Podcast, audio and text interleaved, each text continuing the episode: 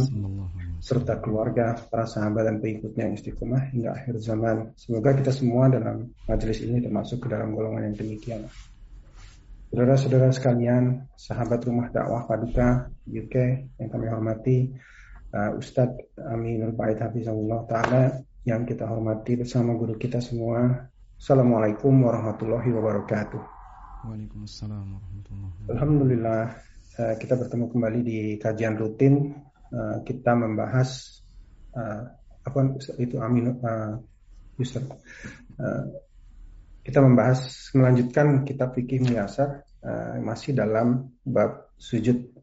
Insya Allah. Baik, uh, Ustadz, saya kira untuk menyingkat waktu, Ustadz, kita langsung. Baik. Baik. Assalamualaikum warahmatullahi wabarakatuh. Alhamdulillahi haqqa hamdih. Wa ashadu an la ilaha illallah wahdahu la sharika lah. Ta'ziman li majdih Wa ashadu anna muhammadan abduhu wa rasuluh. Salawatu rabbi wa salamu alaih Wa ala alihi wa ashabih Wa man ala nahjihi Wa Alhamdulillah Kita bersyukur kepada Allah subhanahu wa ta'ala di kesempatan hari ini Allah mengumpulkan kita dalam suasana daring untuk belajar bersama melanjutkan tema sebelumnya yaitu masih seputar masalah sujud sahwi, sujud syukur dan sujud tilawah. Dan pada pertemuan sebelumnya telah kita sampaikan bahwa sujud itu bukan salat. Sehingga ketika ada kegiatan sujud saja maka tidak disyaratkan untuk melengkapi syarat-syarat salat. Sujud saja contohnya sujud syukur. Dan kita tahu sujud syukur dilakukan di, di luar salat. Yang kedua, contoh yang lain adalah sujud tilawah. Yang sujud tilawah itu kita lakukan di luar salat. Karena ada sujud tilawah yang kita lakukan di dalam salat dan ada yang kita lakukan di luar salat. Kemudian untuk sujud dalam salat maka tentu saja dia harus memenuhi persyaratan sholat. Seperti sujud sahwi, karena sujud sahwi itu turunan dari sholat. Tidak ada sholat, nggak ada sujud sahwi. Sehingga tidak ada istilah sujud sahwi saja. Atau sujud tilawah yang dilakukan di dalam sholat. Maka dia harus memenuhi persyaratan sholat, karena kalau tidak, sholatnya batal. Baik, Selanjutnya di kesempatan kali ini kita akan membaca penjelasan yang disampaikan oleh penulis dari buku Fikih Muyassar tentang di manakah posisi seseorang melakukan sujud uh, sujud sahwi. Al-mas'alatur rabi'ah, materi yang keempat terkait masalah sujud. Maudi'uhu, mengenai posisinya maudhi'uhu tentang posisinya la raiba annal ahadits waradat fi maudhi'i sujudi sahwi ala kismain. Kita yakin kita tidak ragu artinya kita yakin bahwa hadis-hadis yang berbicara tentang posisi sujud sahwi itu ada dua. Kismun dalla ala masyru'iyatihi qabla salam ada sebagian hadis yang menunjukkan bahwasanya sujud itu dilakukan sebelum salam. Wal qismul akhar dan sebagian hadis yang lain dalla ala masyru'iyatihi ba'da salam ada yang menunjukkan disyariatkan untuk dilakukan setelah salam. Walihada qala ba'dul karena itu sebagian ulama ahli tahqiq ulama muhakkik itu ada ulama peneliti karena ulama itu kita tahu bertingkat. Ada ulama namun dia uh, apa? tidak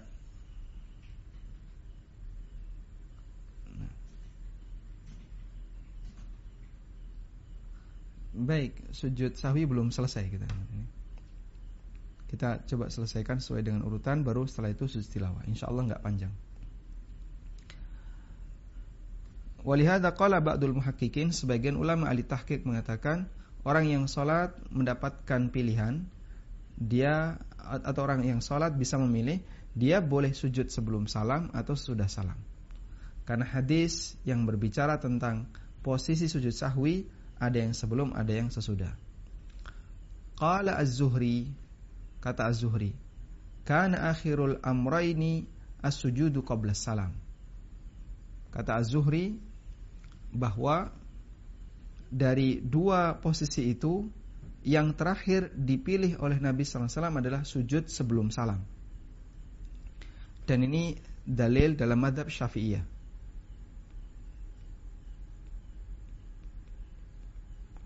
Dalil dalam madhab syafi'iyah. Baik.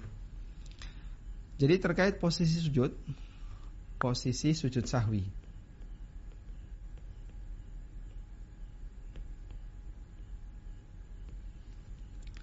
Ada sebagian ulama yang mengatakan semua sujud sahwi semua sujud sahwi sebelum salam. Dan ini pendapat Syafi'iyah. Ada yang mengatakan semua sujud sahwi setelah salam.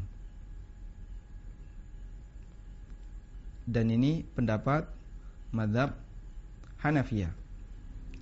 Ada yang mengatakan sujud sahwi ada yang sebelum, ada yang sesudah. Dan ini pendapat Hambali dan Malikiyah. Cuman pendekatannya berbeda. Kalau Hambali, apa yang ditunjukkan oleh dalil kita ikuti sesuai dalil. Sedangkan kasus yang tidak disebutkan oleh dalil, maka ditinjau apakah dia penambahan ataukah pengurangan. Kalau penambahan, maka sujud sahwinya dilakukan setelah salam. Kalau pengurangan, sujud sahwinya dilakukan sebelum salam. Ini pendekatan Hambali. Kalau pendekatan Malikiyah, semua yang sesuai dalil ikuti dalil. Sedangkan kasus yang tidak ada dalam dalil bebas, mau ditaruh sebelum maupun sesudah silahkan. Wa ala kullin kesimpulannya dalam hal ini bahwa posisi sujud sahwi mau ditaruh sebelum maupun setelah salam ini sifatnya afdoliyah. Dalam arti, kalaupun orang itu keliru posisi, tidak menyebabkan sholatnya jadi batal. Tayyib. Kemudian kita lanjutkan tentang tata caranya sujud dua kali sebagaimana sujud sholat dan selalu diiringi dengan takbir ketika turun dan naik kemudian salam. Sebagian ulama ada yang mengatakan melakukan tasyahud ketika sujud sahwinya dilakukan setelah salam. Jadi tasyahudnya dua kali.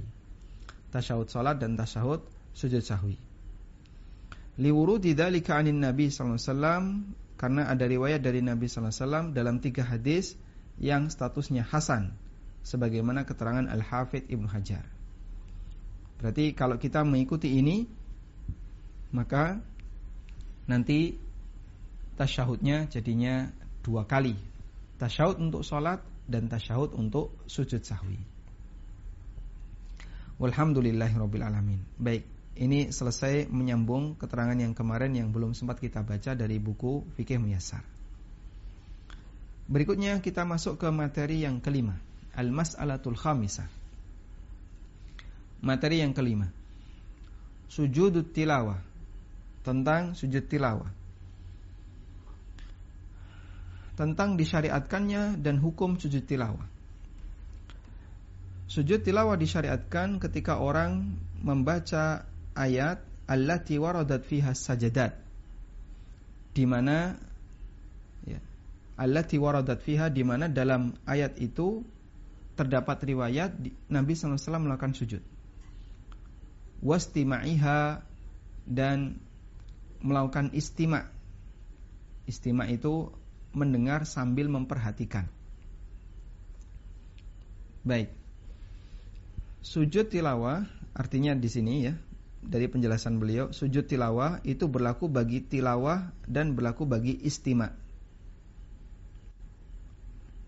Sujud tilawah disyariatkan bagi pembaca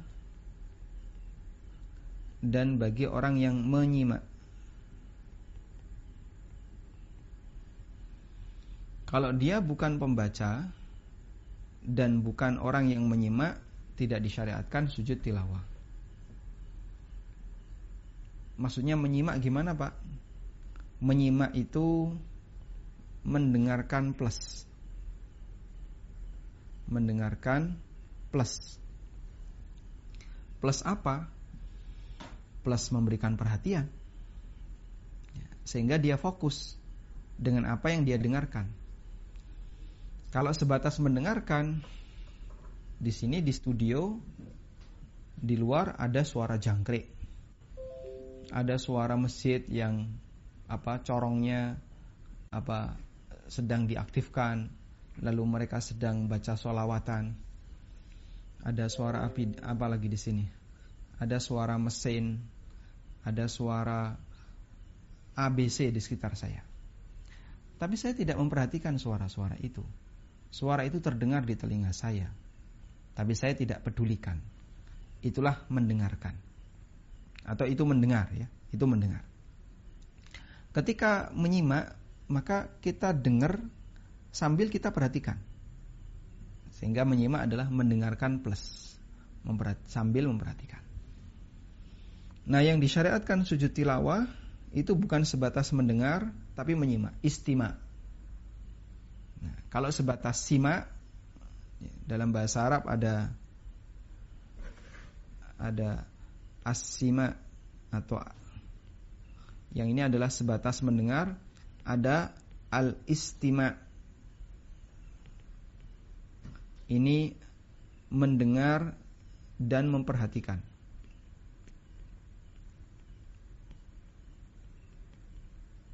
Yang ini hanya mendengar sama atau beda? Beda ya? Beda. Di rumah kita ada banyak suara. Tapi kita tidak pedulikan. Ada suara AC, suara kulkas, mungkin mesin cuci sedang beroperasi, keluar suara pula. Pompa air beroperasi, suara uh, keluar suara. Dan Anda mendengar semua suara itu. Di depan mungkin ada suara jangkrik, ada suara ayam, tapi tidak Anda pedulikan maka di posisi itu Anda melakukan simak. Tapi kalau Anda memperhatikan ya, sebentar, ini kayaknya mesin cuci saya ada yang rusak. Coba dengerin suaranya.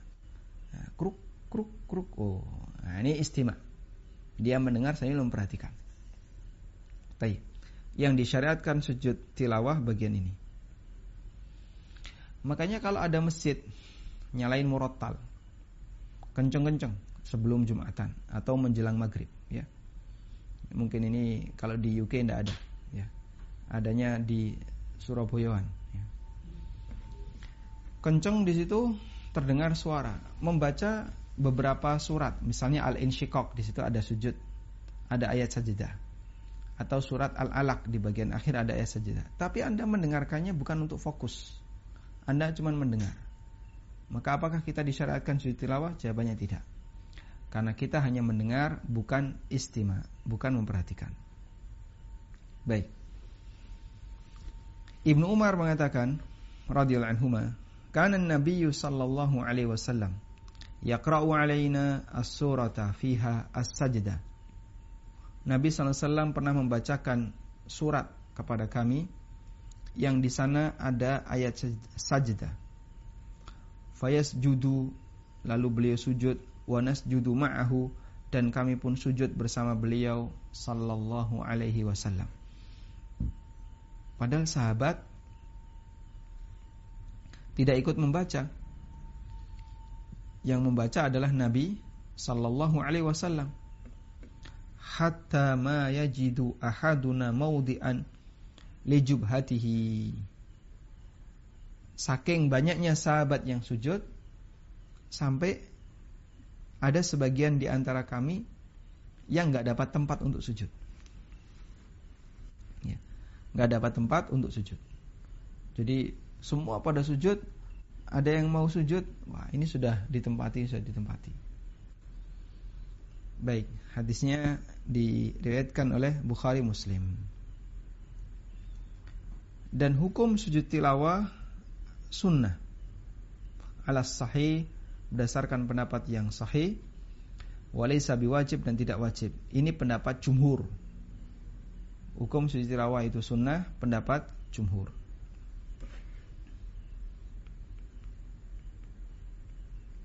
Hukum sujud tilawah. Ada yang mengatakan wajib. Ini pendapat Hanafiyah. Dan yang kedua, hukumnya sunnah. Ini pendapat jumhur. Nah, kenapa Hanafiyah sampai uh, mewajibkan sujud tilawah? Karena disebutkan dalam sebuah hadis yang berbicara tentang sujud tilawah. Hadis dari Abu Hurairah radhiyallahu anhu.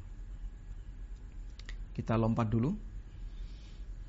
Dalam hadis dari Abu Hurairah radhiyallahu anhu Nabi sallallahu alaihi wasallam bersabda, "Idza qara'a ibnu Adam as-sajdah Ketika manusia yaitu muslim, Ibnu Adam di sini adalah seorang mukmin membaca ayat sajdah. Fasajada lalu dia sujud. I'tazala syaitanu yabki, maka setan menyingkir sambil menangis. Yakulu, kemudian dia mengatakan, Ya wailah, umira ibnu Adam bisujudi fasajada falahul jannah. Sungguh celaka. Ibnu Adam diperintahkan untuk sujud, lalu dia sujud dan dia berhak mendapatkan surga. Wa umirtu bis sujud sementara aku diperintahkan untuk sujud. Fa itu tapi aku tidak mau melakukannya. Falian nar maka aku dapat neraka. Dan setan menangis ketika melihat ada orang yang membaca ayat sajadah lalu dia sujud tilawah. Hadis riwayat Muslim. Maka jangan remehkan sujud tilawah. Ini membuat setan nangis. Sehingga kadang kan ada orang yang baca terus dia malas, ah malas ah sujud tilawah, lanjut aja, lanjut dia. Sangat disayangkan. Ya. Karena itu kalau Anda tadarusan Ramadan, pastikan ketika khataman satu Quran itu misalnya Anda khatam dalam satu Ramadan dua atau tiga kali pastikan saat Anda khatam satu Quran, satu mushaf atau misalnya, misalnya cuma sekali ya. Dalam satu bulan Anda khatam sekali, pastikan Anda melakukan sujud tilawah sebanyak 14 kali. Ya, sehingga Anda yakin semua sujud tilawah telah saya lakukan. Baik. Nah, menurut Hanafiyah di sini ada kalimat Umira ibnu Adam. Manusia diperintah. Umira ibnu Adam. Manusia diperintah untuk sujud. Berarti sujud tilawah itu diperintah. Dan perintah itu hukumnya wajib. Maka mereka membuat kesimpulan bahwasanya sujud tilawah hukumnya wajib. Ini berdasarkan hadis Abu Hurairah tentang apa tadi? Keutamaan sujud tilawah tentang fadilah sujud tilawah yang tadi kita baca. Tayyib.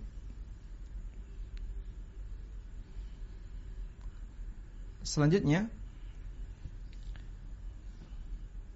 apa dalil kalau sujud tilawah itu tidak wajib?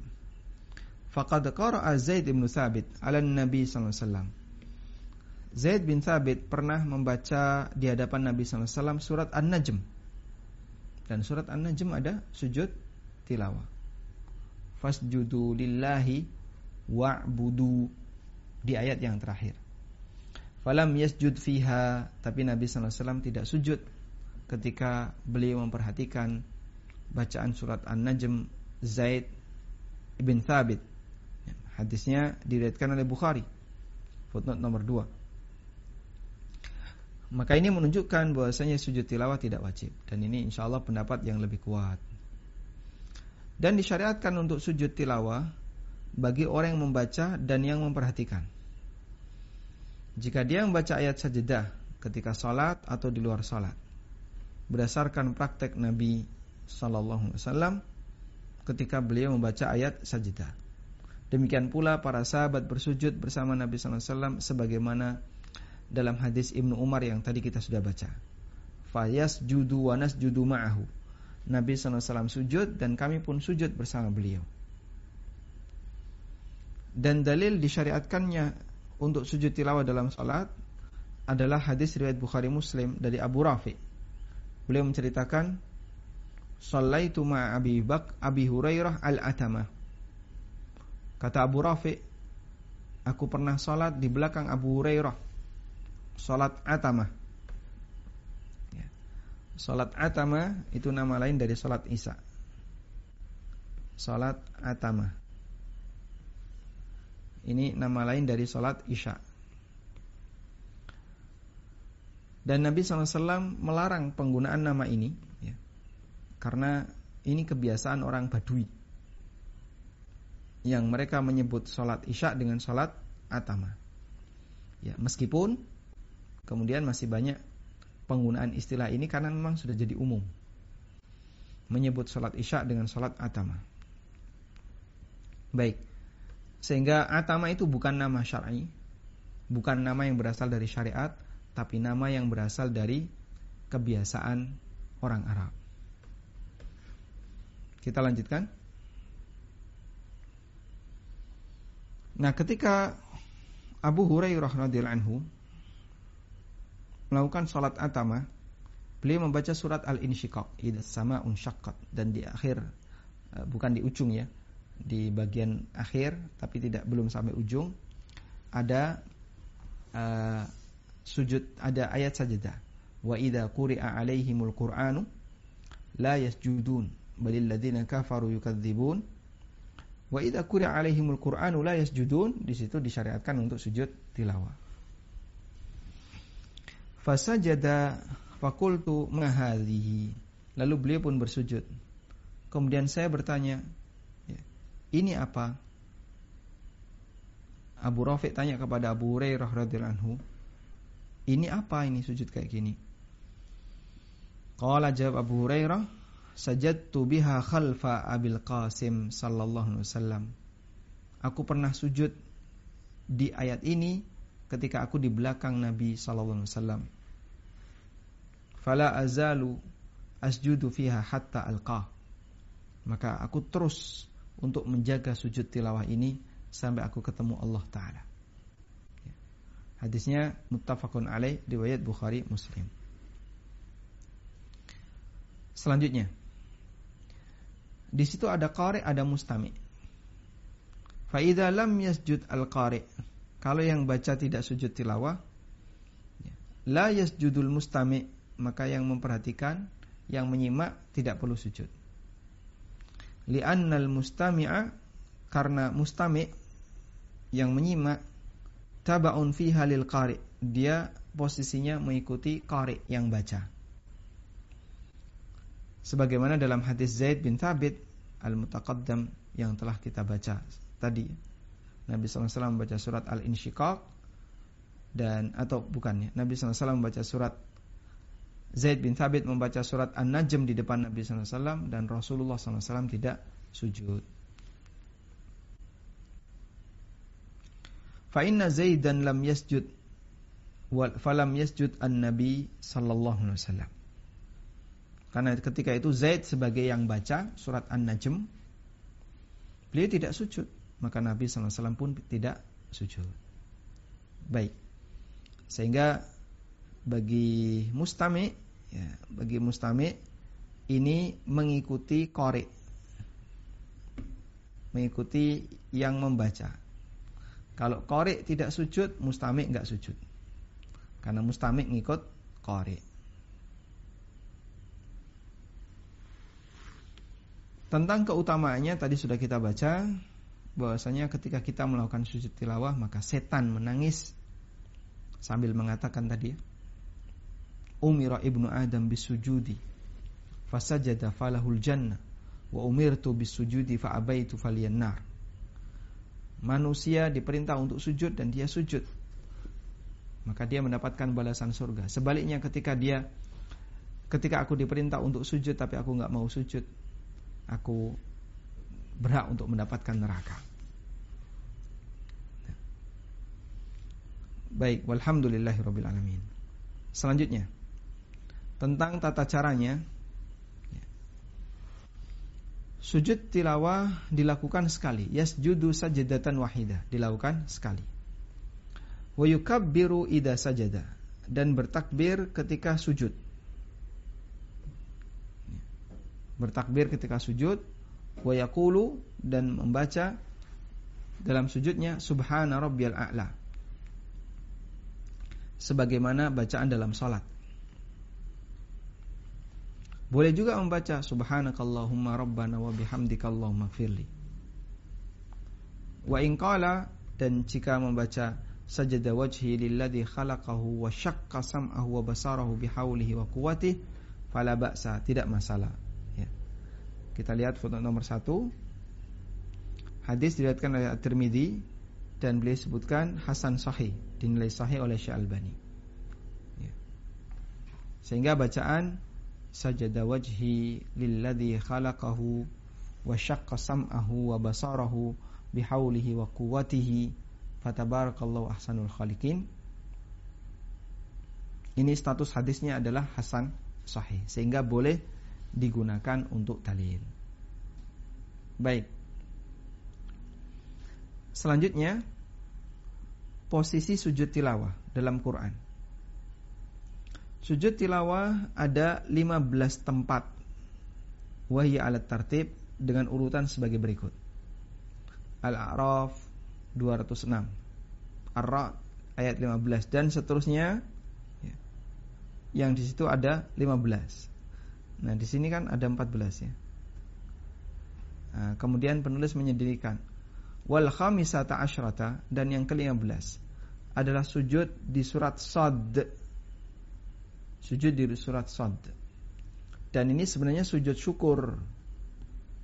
Ini sebenarnya sujud syukur di surat Sad. Dari Ibnu Abbas radhiyallahu anhu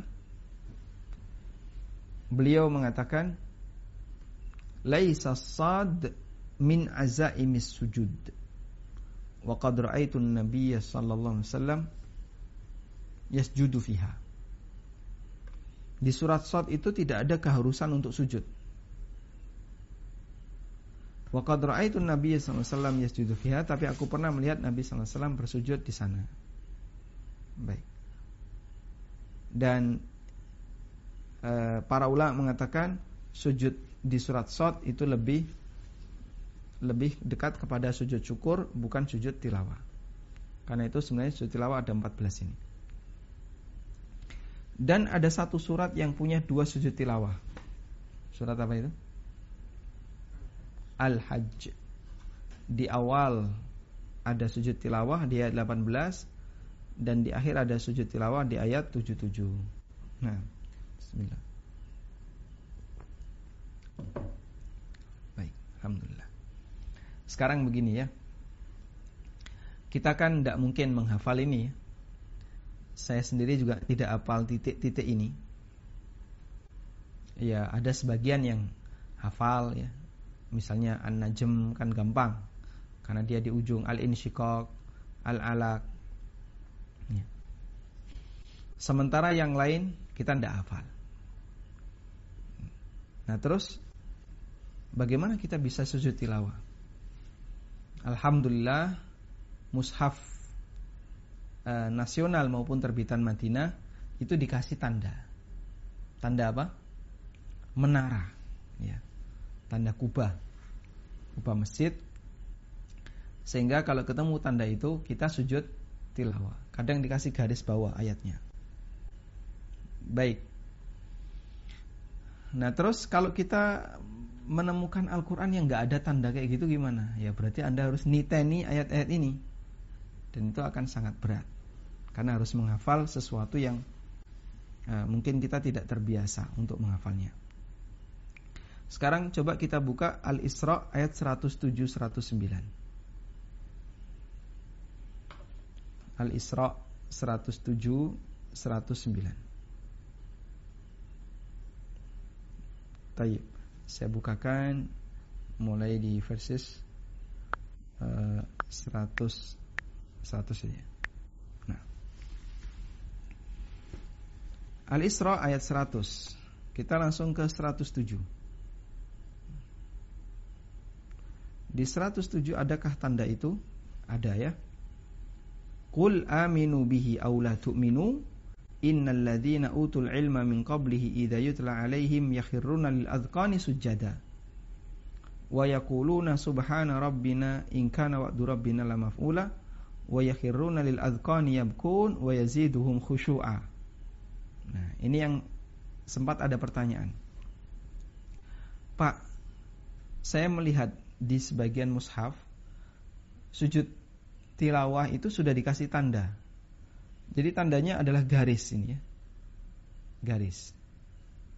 Tapi di belakang beberapa ayat berikutnya ada menara. Nah, ini menara, tanda menara. Nah, terus ini yang sujud tilawahnya yang mana? Ayat 107 yang ada garisnya ini. Ataukah ayat 109 yang ada menaranya? Jadinya dua kali nanti kita sujud. Jawabannya sekali. Cukup apa? Sekali.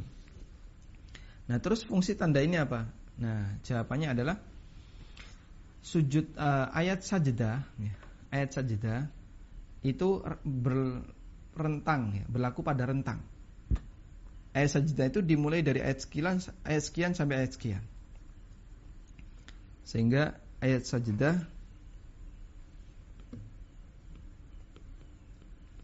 ayat sajdah itu bentuknya rentang. Rentangan. Dari ayat sekian sampai sekian. Bagian awalnya ayat sekian. Kalau tadi di surat Al-Isra bagian depannya ayat 107. Bagian akhirnya ayat 109.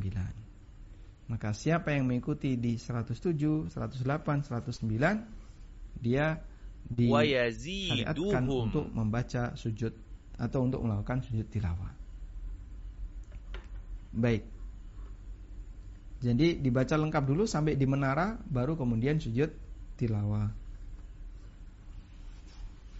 Nah. Walhamdulillahirabbil alamin. Kita sudah menyelesaikan sujud tilawah. Baik. Fokus di sujud tilawah. Apakah jamaah ada yang mau disampaikan?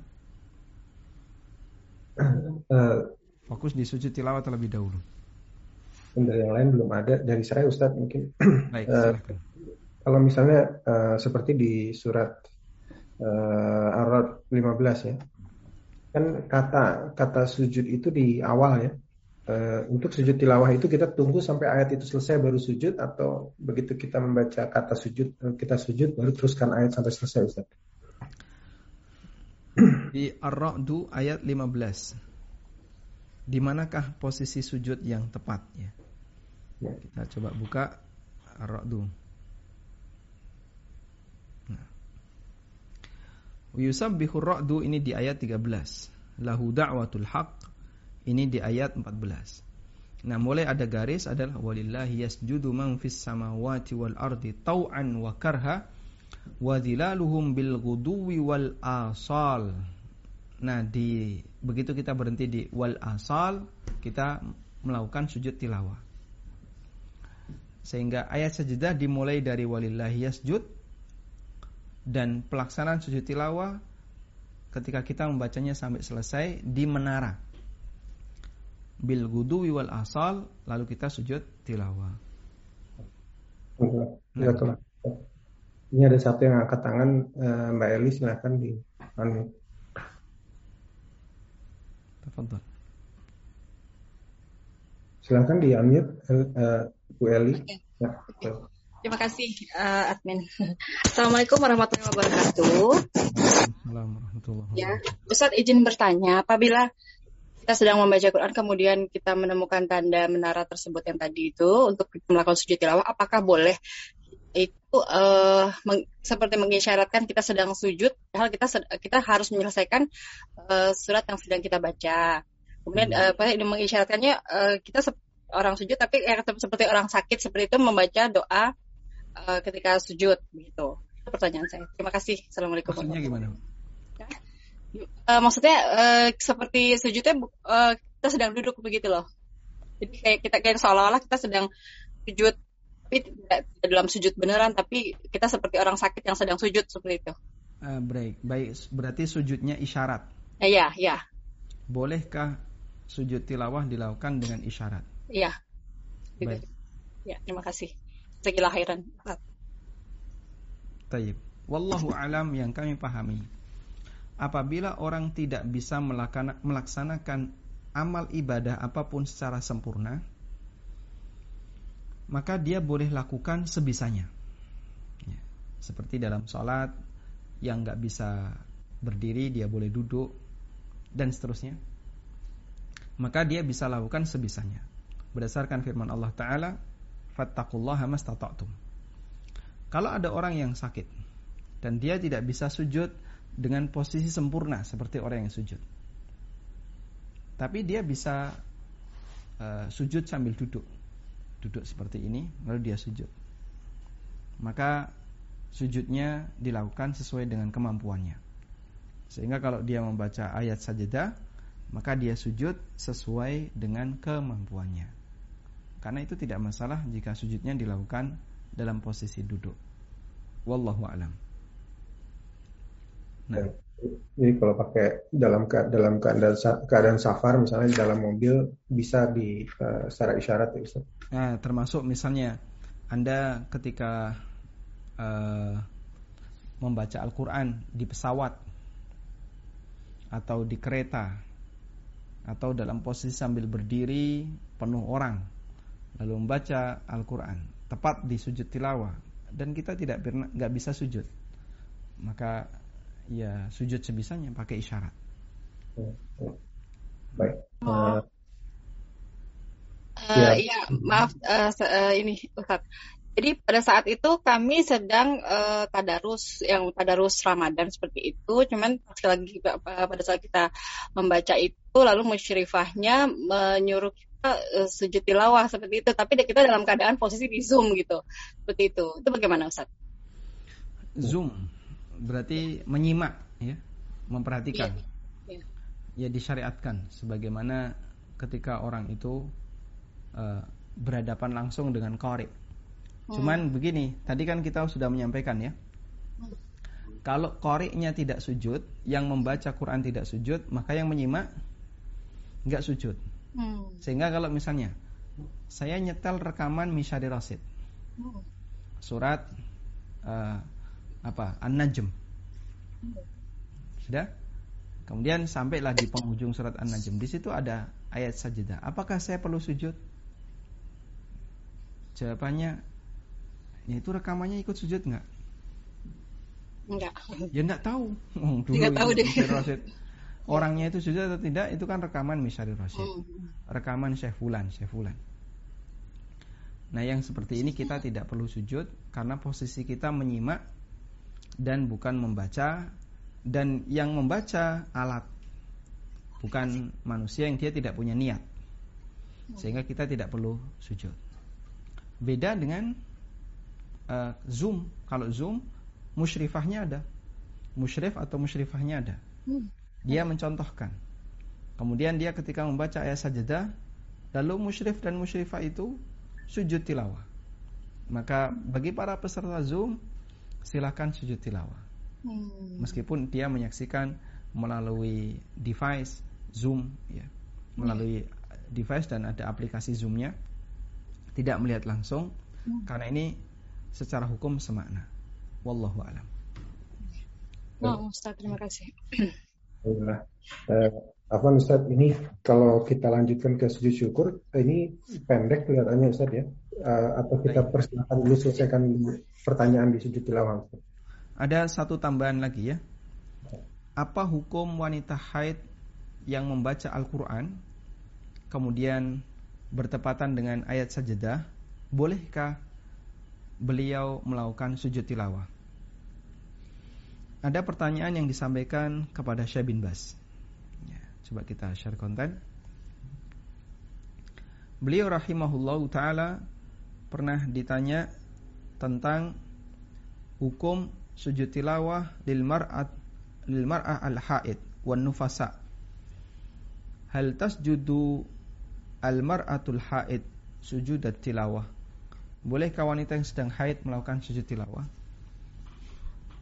Jawaban beliau as-shawab annahu la haraja fi dzalika. Pendapat yang benar tidak masalah. Tidak masalah wanita haid membaca Al-Qur'an dengan hafalan lalu dia melakukan sujud sebagaimana dia boleh berzikir kepada Allah Subhanahu wa taala. Dan sujud di sini min jinsil qiraah. Sejenis dengan dia membaca Al-Qur'an. Wa min jinsil dzikir sebagaimana zikir dan bukan sholat menurut pendapat yang kuat. Karena itu boleh bagi qari orang yang membaca untuk sujud wa in kana ala ghairi wudu meskipun dia nggak punya wudu menurut pendapat yang sahih di antara pendapat ulama. Ya. Jadi ini ceritanya sujud tilawahnya dilakukan di luar salat. Kalau saya membaca Al-Quran dalam posisi saya sedang hadas, ya, belum punya wudhu, kemudian menjumpai ayat sajadah, bolehkah saya sujud tilawah? Apakah saya harus wudhu dulu untuk sujud tilawah? Jawabannya tidak. Karena sujud saja bukan sholat, sehingga tidak perlu memenuhi persyaratan sholat. Dan kata Syekh bin Bas, fi asahi ulama. Ini pendapat yang lebih benar di antara dua pendapat ulama. Fahakadha, maka demikian pula al-haid wan nufasa, wanita yang sedang haid atau sedang nifas. Mereka boleh membaca Al-Quran dengan hafalan dan boleh bersujud kita ketika menjumpai ayat sajadah alas sahih menurut pendapat yang kuat. Karena wanita haid dan nifas itu hadasnya panjang. Berbeda dengan orang yang junub. Kalau junub mungkin segera mandi. Sehingga wanita haid boleh untuk membaca Quran, demikian pula wanita yang sedang nifas. Karena waktunya panjang. Dan tidak boleh disamakan dengan orang yang junub. Nah, ini fatwa yang disampaikan oleh Syekh bin Bas sehingga bagi ibu-ibu yang dalam kondisi haid boleh membaca Quran. Dan dulu sudah pernah kita sampaikan, wanita boleh membaca Quran tapi tidak menyentuh. Wanita boleh membaca wanita haid ya, boleh membaca Quran tapi tidak menyentuh Quran. Wah, gimana itu, Pak? Sakti dong. Loh, banyak cara. Membaca Quran tanpa menyentuh mushaf. Contoh, hafalan. Wah, itu jelas. Contoh yang lain. Sekarang ada banyak alat di sekitar kita. Anda buka laptop, ada teks Qurannya di mana? Di layar, screen. Mouse-nya di mousepad. Anda menggerakkan mouse, yang Anda sentuh mouse, bukan teks Quran. Sehingga saat membaca next yang diklik mouse, klik, klik next, next, next. Nah, di posisi ini wanita haid membaca ayat Al-Qur'an tanpa menyentuh mushaf karena yang dia sentuh laptop atau mouse. Dan seperti ini diperbolehkan ketemu ayat sajadah silakan sujud meskipun dalam kondisi haid. Wallahu alam. Nah. Baik uh, Ustaz, kita tuntaskan di sujud tilawah atau mau ini ke lanjut ke sujud syukur dulu Ustaz? Baik. Kita coba sambung dulu ke sujud syukur. Pembahasan tentang sujud syukur ini tidak panjang ya. Al-mas'alatus sadisah. Pembahasan tentang materi yang keenam tentang sujud syukur. Yustahabbu liman waradat alaihi ni'matun. Oh, share screen.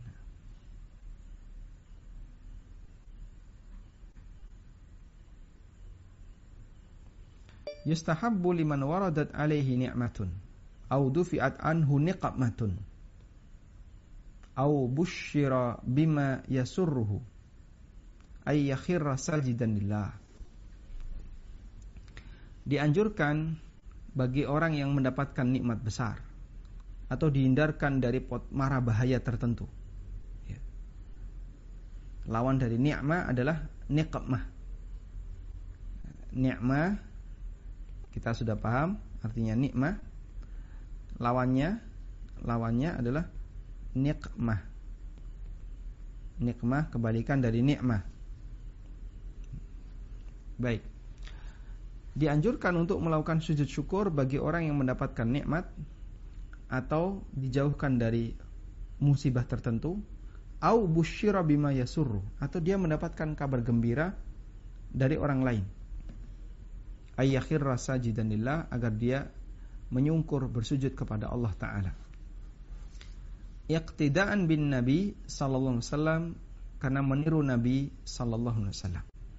Dan tidak disyaratkan harus menghadap kiblat. Meskipun ketika menghadap kiblat fawa afdal itu yang lebih afdal. Rasulullah sallallahu alaihi wasallam pernah melakukan ini. Diceritakan dalam hadis dari Abu Bakrah Abu Bakrah ini beda dengan Abu Bakar ya kalau Abu Bakar As-Siddiq ini muhajirin kalau Abu Bakrah ini dulunya budak dari Taif. Jadi saat Nabi SAW menyerang Taif, benteng Taif itu tinggi dan kuat. Maka beliau bertahan dalam waktu cukup lama karena suku Hawazun yang menempati benteng Taif tidak mau menyerah. Akhirnya Nabi SAW membuat pengumuman Siapa pun budak di antara suku Taif Suku Hawazun di Taif yang dia bergabung dengan kami maka dia langsung merdeka. Nah, itu memotivasi para budak gimana caranya agar bisa bergabung dengan pasukan Muhammad wasallam. Nah, si Abi Bakrah ini menggunakan kerean ya. Katrol. Menggunakan katrol terus turun dari benteng kemudian lari untuk bergabung dengan pasukan Nabi Muhammad sallallahu alaihi wasallam.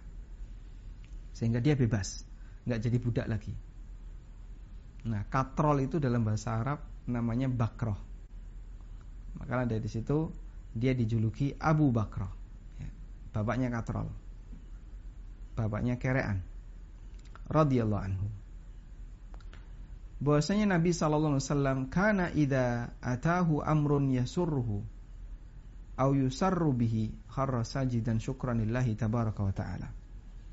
Nabi SAW ketika mendapatkan sesuatu yang menggembirakan beliau dalam riwayat yang lain yusar rubihi atau beliau mendapatkan kabar yang menyenangkan maka beliau langsung tersungkur bersujud dalam rangka untuk bersyukur kepada Allah tabaraka wa taala. Demikian pula yang dilakukan oleh para sahabat ridwanullahi alaihim wa hukmu hadha sujud hukmu sujud tilawah wa kada sifatuhu wa kaifiyatuhu. Mengenai hukumnya, tata caranya sama sebagaimana sujud tilawah ya, sehingga tidak ada bedanya termasuk doa-doanya. Wallahu a'lam. Selesai untuk sujud syukur. Taib. Kemudian begini ya. Ada satu sujud yang sering dilakukan oleh masyarakat kita, tanpa itu tanpa dasar saya bisa pastikan nggak ada dasarnya. Ya, karena mereka nggak pernah bisa menyebutkan dalil dan kita tidak menjumpai ada dalilnya. Yaitu sujud pamitan masjid. Nah, sujud pamitan masjid. Ini sempat jadi tren ya. Jadi orang setelah saya sholat Lalu dia dikir Kemudian selesai dikir Mungkin dia sholat dia ada yang nggak sholat ba'diyah? Sebelum meninggalkan masjid dia sujud. Sujud terus bangun pergi. Ya, nggak pakai salam nggak pakai takbir. Nah, ini sujud apa?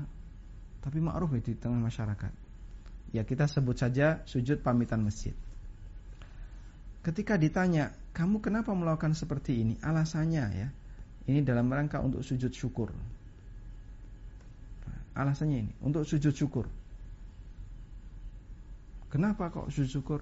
Kami bersyukur, kami bersyukur karena Allah Ta'ala telah memberikan hidayah, memudahkan kami untuk melakukan sholat dan dikir. Baik. Tapi alasan ini jelas tidak benar. Karena uh, dia tidak melakukan sujud seperti itu dalam ibadah-ibadah yang lain. Ya, misalnya seusai Ramadan. Apakah dia sujud syukur seusai Ramadan? Alhamdulillah Allah telah kasih kemudahan bagi saya untuk puasa sebulan. Apalagi misalnya selesai adzan, adzan amal besar. Apakah selesai adzan dia sujud? Tidak. Terus kapan dia sujud? Ya. Dia sujud malah ketika mau pamitan masjid. Nah, ini yang bermasalah. Berarti kalau ini dinilai sebagai sujud syukur, harusnya semua ibadah yang kau kerjakan setelah selesai sujud. Ibadah apa lagi selesai sujud lagi. Harusnya seperti itu. Tapi tidak melakukan demikian mereka. Wallahu alam. Karena itu ini disebut sebagai sujud syukur gak tepat. Yang lebih tepat sujud pamitan masjid dan ini tidak pernah disyariatkan dalam agama kita sehingga seharusnya ditinggalkan. Wallahu a'lam. Ya.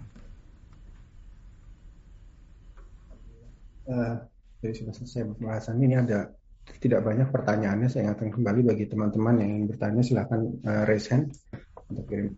Baik, saya share screen Ustaz untuk pertanyaan yang pertama. Nah, di, ini yang sesuai dengan topik. Kalau kita mendengar atau membaca surat sajadah tanpa sujud, tapi membaca subhanallah, walhamdulillah, wallahu akbar, itu ada dalilnya atau diperbolehkan Ustaz? Ketika kita membaca surat sajadah, tapi kita nggak sujud, lalu membaca subhanallah, alhamdulillah, wallahu akbar, Apakah itu ada dalilnya? Wallahu alam kami tidak mengetahui. Dan dohir dari riwayat Zaid bin Thabit. Di mana Zaid membaca surat apa tadi? An-Najm. Selesai membaca surat An-Najm, Zaid tidak sujud dan Nabi SAW juga tidak sujud. Di situ tidak ada keterangan Nabi SAW membaca Subhanallah, Alhamdulillah, Wallahu Akbar. Hmm. Tidak ada keterangan itu. Kalau memang sebagai pengganti sujud adalah kalimat bacaan itu, maka pasti akan diajarkan Nabi SAW dan dinukil oleh para sahabat sampai ke kita. Wallahu alam. Baik. Uh, ya, ada yang resen ini Ibu Titin Supriyatin silahkan di unmute Ibu. Ya, Assalamualaikum warahmatullahi wabarakatuh Pak Ustadz. Uh, ada orang yang berdoa kepada Allah setelah selesai membaca eh, zikir-zikir sholat fardu, saking ingin terkabulnya doa, sambil menangis, sambil bersujud, tetapi sambil meminta kepada Allah. Uh, sambil berdoanya, memohonnya itu sambil bersujud, Pak Ustadz, sambil menangis gitu. Saking inginnya dikabulkan gitu, karena sujud itu merupakan kedekatannya kepada Allah. Apakah itu dibolehkan? Jazakallahu khairan. Wa jazakumullah khairan yang saya pahami sebenarnya dia cukup untuk meniru sebagaimana yang diajarkan Nabi SAW yaitu angkat tangan. Nabi SAW pernah mengatakan Inna Allah hayyun karim Yastahyi min abdihi Ida madda ilaihi yadahu Ayyaruddahu masifra. Au kama qala sallallahu alaihi wasallam Allah itu uh, maha pemalu dan karim dat yang pemurah. Allah malu ketika hambanya mengangkat tangan memohon kepadanya ayyaruddahu masifra lalu Allah tolak dalam kondisi tangan kosong. Ada satu cerita ini ya.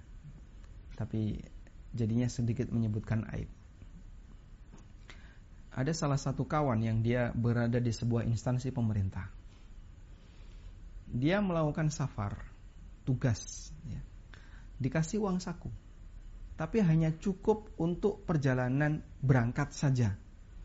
Pulangnya itu tidak ada nah kemudian beliau cerita sudah menjadi kebiasaan kami kami akan datang ke senior-senior di kota tersebut terutama senior yang basah senior yang bagian basah nah itu pasti dikasih salam tempel Kemudian beliau tanya, boleh nggak pak? Saya sengaja seperti itu datang ke beberapa senior biar dapat salam tempel. Nah hasil dari salam tempel itu saya gunakan untuk transport pulang. Karena biaya perjalanan dinas hanya dikasih transport berangkat. Nah terus apa pasti pak dikasih saya tanya. Pasti karena kalau dia nggak ngasih itu malu. Dia nggak ngasih itu malu. Kenapa? Nanti dikiranya pelit atau dikiranya wah itu kan duit duit nggak karuan gitu ya. Jadi kadang ada orang yang ketika diminta dia itu malu kalau nggak ngasih. Eh, ini bapak orang kaya, duitnya banyak, terkenal royal, diminta kok nggak ngasih. Dia malu, khawatir disebut pelit. Maka setiap kali diminta kasih, ada yang minta kasih, karena dia malu nanti tidak disebut orang yang pelit. Itu manusia. Walillahil mathalul a'la. Dan Allah memiliki sifat yang jauh lebih sempurna. Maka kata Nabi SAW, Inna Allah hayyun karim. Allah dat yang maha malu, pemalu, dan karimun dia pemurah. Allah malu ketika hambanya ya, dia sudah menjulurkan kedua tangannya lalu Allah tolak dalam kondisi tangan kosong ya, padahal Allah maha kaya kalaupun Allah ngasih sepeser pun tidak mengurangi kekayaannya dan semuanya kembali kepada kehendak Allah Subhanahu wa taala. Insya Allah cukup dengan itu karena salah satu di antara cara doa yang baik adalah dengan mengangkat tangan. Nabi Shallallahu Alaihi Wasallam nah, kemudian begini, mengangkat tangan itu bertingkat. Ada mengangkat tangan biasa, ini untuk doa biasa, ya, dengan cara digabungkan dan kurang lebih sejajar dengan pundak atau sejajar dengan dengan dada. Ya. Kemudian arah pandangan ditujukan ke kedua telapak tangan. Ini doa biasa. Ada doa yang kedua yang disebut dengan doa ibtihal. Yang ingin segera dikabulkan. Itu ngangkat tangannya dibuat tinggi. Dan Nabi SAW melakukan seperti ini. Doa ibtihal pada saat menjelang perang Badar. Itu adalah perang besar pertama yang dilakukan oleh Nabi SAW bersama orang musyrikin. Melawan orang musyrik. Sebagaimana yang kita baca dalam sejarah ya. Rasulullah SAW sebelum perang itu terjadi, beliau mengangkat tangan berdoa kepada Allah Taala dan menyampaikan satu kalimat yang kalimat ini sering dikutip oleh para asatidah bahkan sampai pernah dikutip oleh uh, salah satu tokoh masyarakat di Indonesia yang cukup terkenal ya. Allahumma intahlik hadhil isabah lam tu'bad ala wajhil ard. Ya Allah, kalau engkau takdirkan kelompok kecil ini semuanya binasa, kalau engkau takdirkan kami kalah perang, maka engkau tidak akan pernah lagi disembah di muka bumi. Jadi kalau ketika Nabi SAW perang Badar itu kalah, nggak ada pak yang namanya kajian paduka London nggak ada. Karena Islam sudah nggak dikenal masyarakat, nggak dikenal manusia.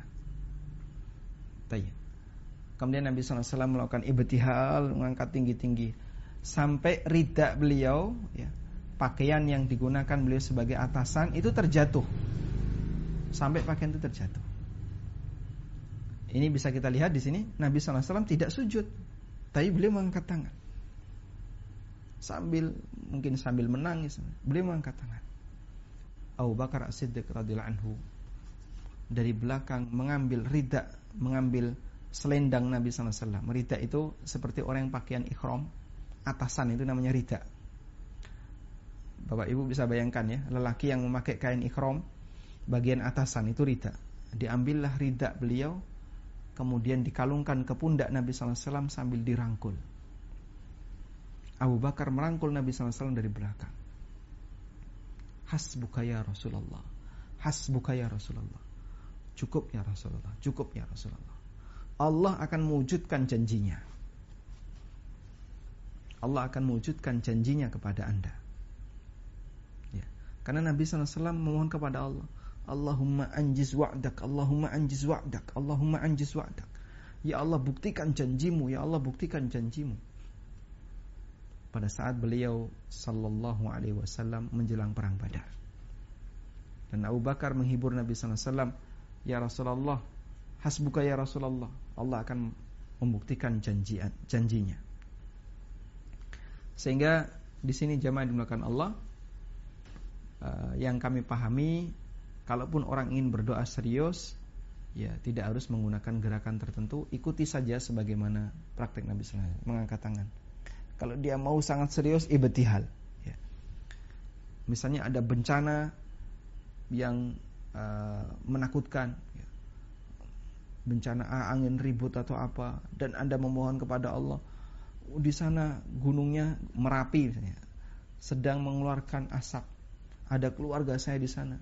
Lalu kita memohon kepada Allah ya Rabbi selamatkan dia selamatkan dia. Pakai doa ibtihal silahkan. Wallahu alam. Uh, jelas sekali uh, jawabannya baik. Ini ada pertanyaan yang kita ambil dari YouTube Ustaz. Untuk sujud sahwi tadi ini kembali ke sujud sahwi.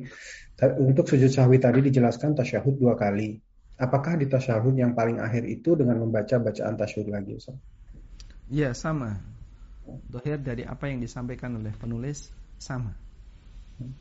Sehingga dia membaca at-tahiyatulillah sampai sholawat selesai lalu salam. Sebagaimana tasyahud dalam sholat. Wallahu alam. Dan Assalamualaikum Ustaz. Semoga Ustaz serta dan wafaduka selalu diberikan kesehatan dan keselamatan dunia dan akhirat.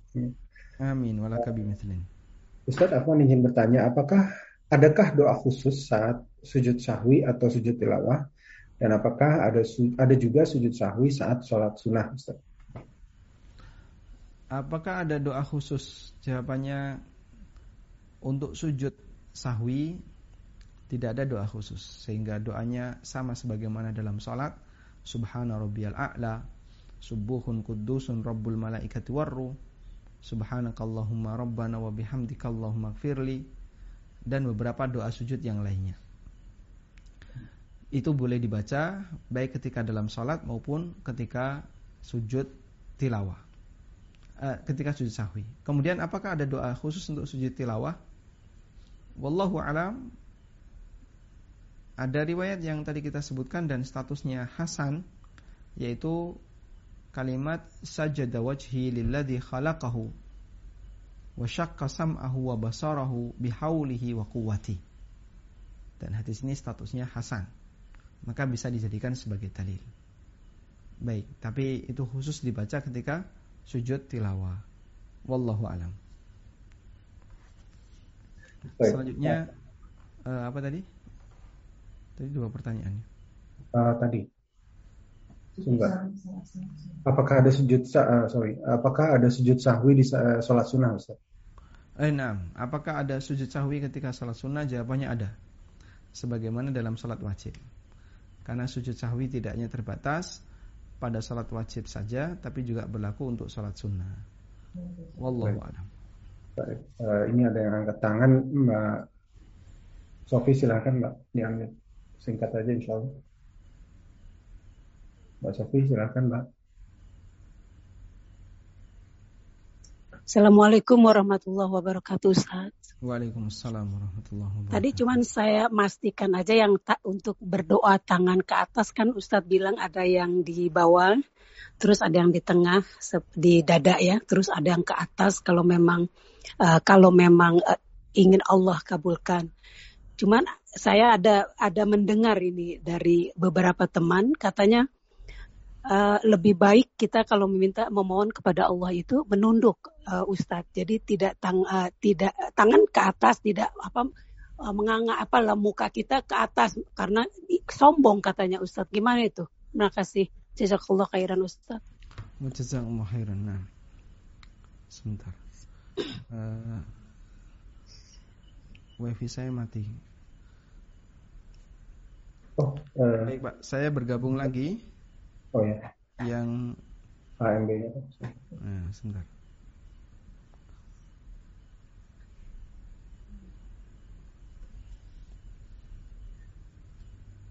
Alhamdulillah.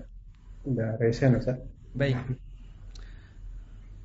Untuk berdoa kemudian bolehkah kita ketika berdoa itu menghadap ke arah langit? Sebagian ulama memakruhkan. Dan mereka beralasan karena ini nggak sopan. Kita kalau berhadapan dengan seorang raja, lalu beliau ada di depan kita misalnya lalu kita tatap mukanya pantas nggak kayak gitu?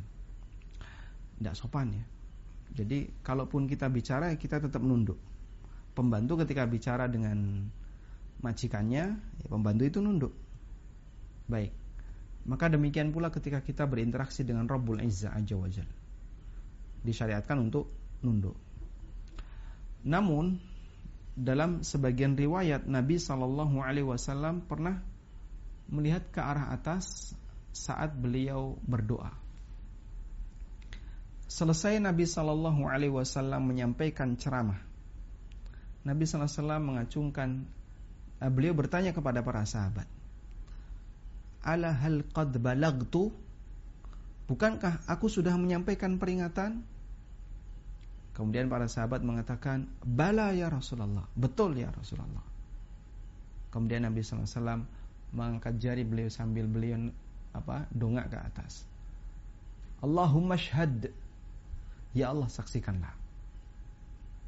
Baik, ya Allah saksikanlah. Tayyib. Sehingga di sini jamaah yang dimakan Allah ini jadikan dalil oleh sebagian ulama berarti terkadang diperbolehkan orang itu berdoa sambil melihat ke arah atas. Meskipun itu tidak jadikan rutinitas. Jangan tiap kali berdoa doa terus tidak. Nah, termasuk ketika ibtihal. Ibtihal kan karena tangan di atas otomatis arah pandangan kadang ikut ke atas. Tidak masalah. Dan itu doa ibtihal. Jadi e, dua posisi tangan ya, bukan tiga.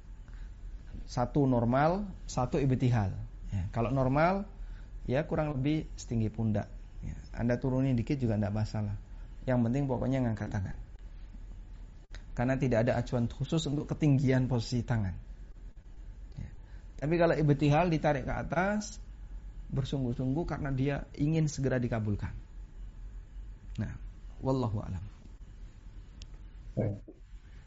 Semoga menjawab ya Mbak Sofia, Alhamdulillah. Um, ini ada pertanyaan di pertanyaannya dua bagian saya kira bagian pertama sudah terjawab di kajian sebelumnya. Baik, Assalamualaikum Pak Ustadz, izin bertanya. Uh, saat ragu saat rokaatnya dalam sholat, apakah perlu sujud sahwi? Ini mungkin sudah terjawab sebelumnya. Uh, ini yang kedua, akan sujud sajadah, apakah perlu takbir dulu Pak? Syukur. Baik. Untuk sujud tilawah, ketika kita membaca ayat sajadah, apakah perlu takbir? Yang benar jika dilakukan di luar sholat, tidak perlu karena takbir itu dilakukan ketika sholat pada saat kita mau bergerak, baik naik maupun turun. Nah, kalau dalam apa? Kalau sujud tilawahnya dilakukan di luar sholat, maka tidak perlu takbir. Ya. Wallahu a'lam. Baik, ini saya mau menambahkan sedikit keterangan yang disampaikan oleh Asyaukani mengenai sujud syukur. Dan ini menjawab pertanyaan sebagian jamaah. Ya. Sebenarnya nikmat seperti apa sih yang kita disyariatkan untuk sujud syukur? Karena kalau kita bicara nikmat, nikmat Allah yang Allah berikan kepada kita itu banyak sekali dan sampai sekarang masih melekat. Sebutkan satu saja. Oh, satu aja insya Allah terlalu mudah. Nikmat Islam, iman, nikmat hidayah, nikmat bisa kajian, belum lagi nikmat fisik, sehat, bisa makan dengan enak, punya rumah, tinggal di sebuah tempat yang aman. Wah, terlalu banyak. Wa in ta'uddu ni'matallahi la tuhsuha. Kalau kau hitung nikmat Allah nggak bakalan bisa. Nah, terus nikmat yang bagaimana? Kalau sujud syukur itu disyariatkan untuk nikmat, berarti kita sujud syukur setiap saat. Qala Syaukani kata Syaukani, fa in kulna Fa in qulta ni'amullahi ala ibadihi la tazalu waridatan alaihi fi kulli lahdah. Kalau kamu bertanya, bukankah nikmat Allah kepada para hambanya itu selalu melekat pada diri hamba di setiap saat? Qultu maka aku jawab kata Syaukani, al-murad yang dimaksud nikmat dalam sujud syukur adalah an-ni'amul mutajaddidah, nikmat baru. Nikmat baru allati yumkinu wusuluha. Yang bisa jadi sampai wa yumkinu adamu wusuliha. Dan bisa jadi nggak sampai. Walihada karena itu Nabi Shallallahu Alaihi Wasallam tidak sujud illa inda tajaddudi tilkan ni'am. Kecuali ketika beliau mendapatkan nikmat baru ma'astimrari ni'amillahi subhanahu wa ta'ala alaih. Meskipun Nabi SAW sudah punya banyak nikmat yang lain yang sudah melekat pada diri beliau sallallahu alaihi wasallam. Wa fi kulli waqtin dan nikmat itu selalu ada setiap saat. Tapi bukan nikmat seperti ini yang disujuti dengan sujud syukur namun nikmat yang sifatnya baru. Anda mendengarkan sebuah kabar. Pak, waduh saya mana Alhamdulillah sujud Kenapa? Dengar wedus Waduh saya mana Selang sekian menit Pak mati nah, Gimana sudah kadung sujud Ya ya dia bersujud ketika pertama kali mendengarkan berita itu. Atau misalnya mendengarkan berita, ada kebakaran tadi pak di dekat rumah bapak. Nah kita kan langsung deg-degan ya. Terus gimana nasib uh, si A, si B, si C keluarga bapak? Nah, kemudian anda sampaikan, Alhamdulillah pak semuanya aman, nggak ada korban jiwa. Ya. Kemudian cuman kerusakan kecil kalau rumah bapak. Alhamdulillah, sujud syukur. Sehingga yang sifatnya baru itulah yang disyariatkan untuk sujud syukur. Wallahu a'lam. Alhamdulillah. Terima kasih penjelasannya. Eh, apa Ustaz ini kita ada tiga pertanyaan yang di luar topik, namun waktu menunjukkan jam 14.56 atau jam 9 kurang 4 menit. Gimana nih Ustaz? Tafadhol. Secukupnya. Ya, baik. Saya ini yang di luar topik yang pertama uh, uh, Bismillah, apakah betul tidak ada hadis yang kuat mengenai usoli dan nawaitu untuk memulai sholat dan wudhu? Jika benar, apa yang paling tepat dalam memulai wudhu dan memulai sholat, Ustaz? Ya, saya berani menjawab tidak ada. Karena dari penjelasan para ulama yang menganjurkan membaca niat ya, mengeraskan niat sebelum beramal, sebelum beribadah itu sifatnya hanya dalam rangka untuk penguatan. Jadi biar apa? Biar lisan itu bimbing batin gitu ya. Biar lisan itu bimbing batin, biar kamu semakin yakin. Kurang lebih alasannya demikian. Sehingga bukan alasan dalil, tapi pakai alasan ya mirip seperti logika. Cuman kalau alasannya logika, logika A, logika B, logika kamu, boleh saja saya tidak setuju. Saya punya logika sendiri. Kalau kita sama-sama pakai logika. Ya, karena alasan logika kan, Anda beralasan logika, saya juga punya alasan logika. Itu kalau berbicara logika.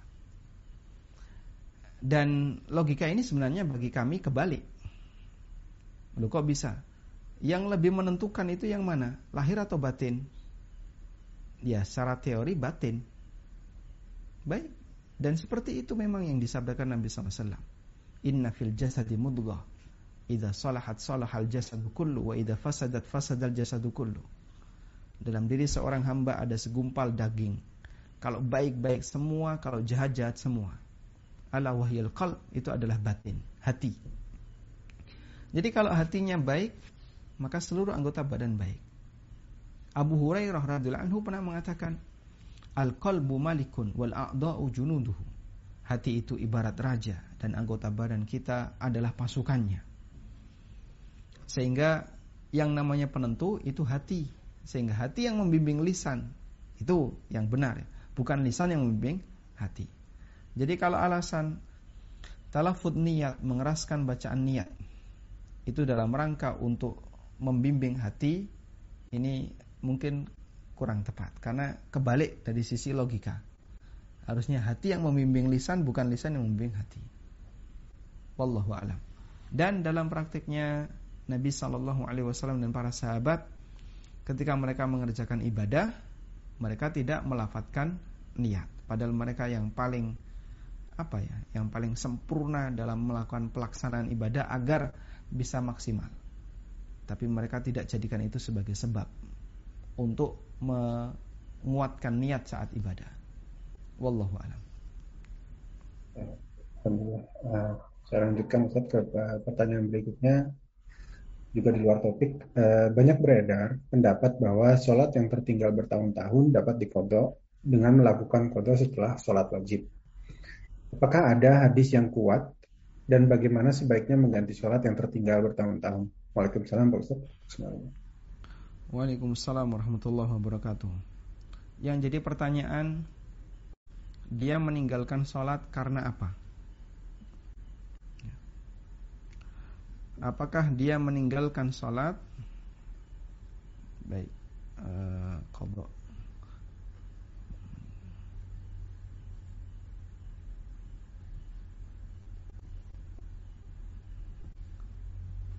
Apakah dia meninggalkan sholat dengan sengaja ataukah tidak sengaja? Saya punya tulisan di web konsultasi syariat.com ya. Tulisan ini diunggah tahun 2016. Cara taubat orang yang meninggalkan sholat. Saya langsung fokus bicara sebenarnya ada dua ya. Orang yang meninggalkan sholat itu ada dua. Pertama meninggalkan sholat karena lupa atau ketiduran. Misalnya ada orang ketiduran, belum sholat isya, bangun-bangun, sudah subuh. Ya. Mungkin karena sakit atau karena yang lain. Terus gimana ini? Nabi SAW meminta segera sholat ketika ingat, ketika bangun. Sebagaimana disebutkan dalam hadis dari Anas bin Malik radhiyallahu anhu. Ini saya bukakannya. Uh, putus lagi. Baik putus lagi. Ini yang mau di-share yang di konsultasi syariah, Ustaz? Iya, sudah ada oh. Pak nemu? Ada, saya saya buka, saya share dari ya, saya. Silakan Bapak share. Alhamdulillah. Dari Anas bin Malik radhiyallahu anhu, Nabi sallallahu alaihi wasallam pernah bersabda, "Man nasiya salatan aw nama anha fa kaffaratuha ayyusalliha idza dzakarha." Siapa yang lupa salat atau tertidur sehingga terlewat waktu salat, maka penembusnya adalah dia segera salat ketika ingat. Hadisnya riwayat Ahmad dan Muslim. Agak naik, Pak. Agak naik. Hmm. Naik lagi kayaknya. Ini Ustaz. Nah, baik. Itulah hadis yang berlaku bagi orang yang meninggalkan sholat tapi tidak sengaja. Dan dalam riwayat yang lain Nabi SAW mengatakan Man nasiya salatan falyusalliha idza Siapa yang lupa salat maka hendaknya dia segera kerjakan ketika ingat. La kafarata illa dzalik. Tidak ada kafarah kecuali itu. Jadi begitu ingat langsung kerjakan. Gak ada kafarah selain itu. Maka jangan ditunda-tunda, segera kerjakan. Sudah? Lalu bagaimana dengan orang yang meninggalkan sholat dengan sengaja? Meninggalkan sholat dengan sengaja, taubatnya bukan dengan cara dikodok. Karena kalau dikodok, sama dengan dia mengerjakan sholat di luar waktu. Sebagaimana keterangan Syekhul Islam. Coba di scroll ke bawah. Syekhul Islam mengatakan terus, ke bawah lagi. Syekhul Islam mengatakan, Wa tarikus salati amdan la yushra'u lahu qada'uhu qada'uha. Orang yang meninggalkan salat dengan sengaja tidak disyariatkan untuk mengkodoknya. Wala tasihu minhu dan enggak sah. Bal, tapi yang dilakukan adalah yaksuru minat tatawwu. Dia memperbanyak salat tatawwu wa huwa qawlu ta'ifatin minas salaf dan ini pendapat sebagian ulama salaf. Juga keterangan Ibnu Ibnu Hazm Ibnu Hazm menyampaikan, Man ta'ammada tarkas salah, siapa yang secara sengaja meninggalkan salat sampai keluar waktunya, maka ya, dia tidak bisa mengkodoknya. Falyuktsir min fi'lil khairi wa salati tatawwu. Karena itu hendaknya dia memperbanyak amal saleh dan salat sunnah. Liyuthakkila mizanahu yaumal qiyamah untuk memberatkan timbangannya di hari kiamat wal yatub wal dan dia wajib bertobat dan mohon ampun kepada Allah taala. Nah, di situ saya sebutkan ada empat yang harus dilakukan. Banyak mohon ampun, memperbanyak salat sunnah, mencari komunitas yang baik, jangan lupa bersyukur kepada Allah atas nikmat hidayah taubat. Jadi ini yang kami pegangi bahwasanya orang yang nggak pernah sholat lalu dia tobat apakah kemudian dia harus kodok? Selesai sholat wajib tambah satu lagi sholat kodok di masa silam yang ditinggalkan. Jawabannya tidak. Jika dia tinggalkan itu dengan sengaja. Kecuali kalau nggak sengaja. Misalnya kasusnya kayak gini. Pak Ustadz saya waktu SMA dulu pernah ketiduran akhirnya tidak sholat isya. Ya, tapi saya nggak ngerti kalau ada kafarohnya. Jadi nggak sholat isya subuh ya saya sholat subuh wudhu berangkat sholat subuh. Terus bertahun-tahun seperti itu sekarang baru bahas itu. Dan baru tahu saya hadis tadi. Bahwasanya siapa yang kelupaan sholat atau ketiduran maka dia harus kerjakan saat ingat. Saya baru tahu setelah sekian tahun Begitu Anda tahu itu, langsung kerjakan sholat tersebut. La kafaratalah illa huwa. Illa hiya. Tidak ada kafarah selain illa dalika. Kecuali itu. Sehingga ketidaktahuannya tidak dihitung. Begitu dia tahu, langsung dikerjakan. Wallahu a'lam. Ya, linknya untuk sudah saya share di Nah, ini pertanyaan dua pertanyaan lagi nih Ustaz untuk malam ini. Insya Allah. Bismillah, membaca gadget atau membaca WhatsApp, Facebook, Instagram, dan lain-lain. Dalam bacaannya ada surat Quran, hadis pujian, doa ketika di toilet. Apakah ini hukumnya sekedar baca atau haram Ustaz? Eh, gimana dalam bacaannya?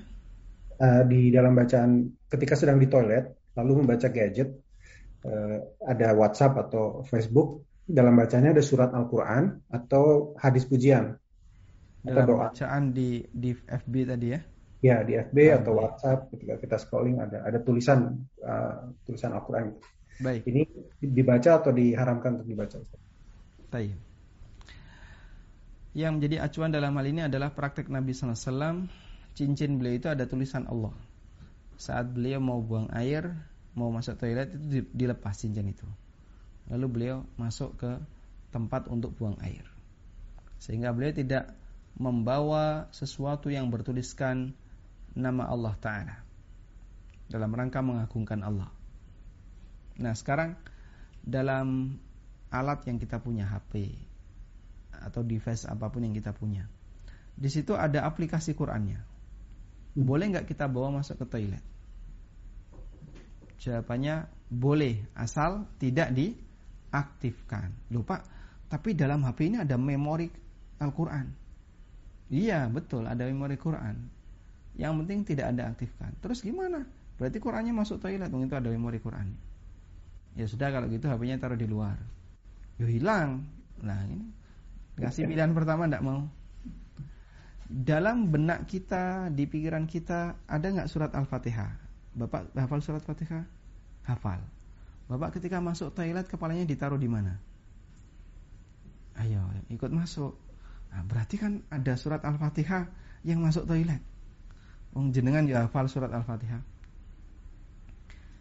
Nah, terus gimana itu? Nah, makanya di posisi ini uh, selama tidak diaktifkan tidak masalah. Makanya Anda kalau masuk toilet, hafalan Anda Anda aktifkan, baca Fatihah di toilet. Ya jangan. Tidak boleh. Nah, ketika Anda masuk toilet kemudian buka WA, sebenarnya ini sudah buka WA-nya saja sudah nggak benar ya. Kalau berada di dalam toilet, yang dilakukan apa? Ya, jangan maksudnya scroll scroll Facebook, buka WA, ngapain ini? Fokuskan untuk kegiatan sesuai fungsi toilet. Fokus untuk kegiatan sesuai fungsi toilet. Sudah? Jangan buka WA, cari-cari status. Itu memperlama Anda untuk tinggal di dalam toilet. Sudah kalau sudah selesai tinggalkan itu tempat.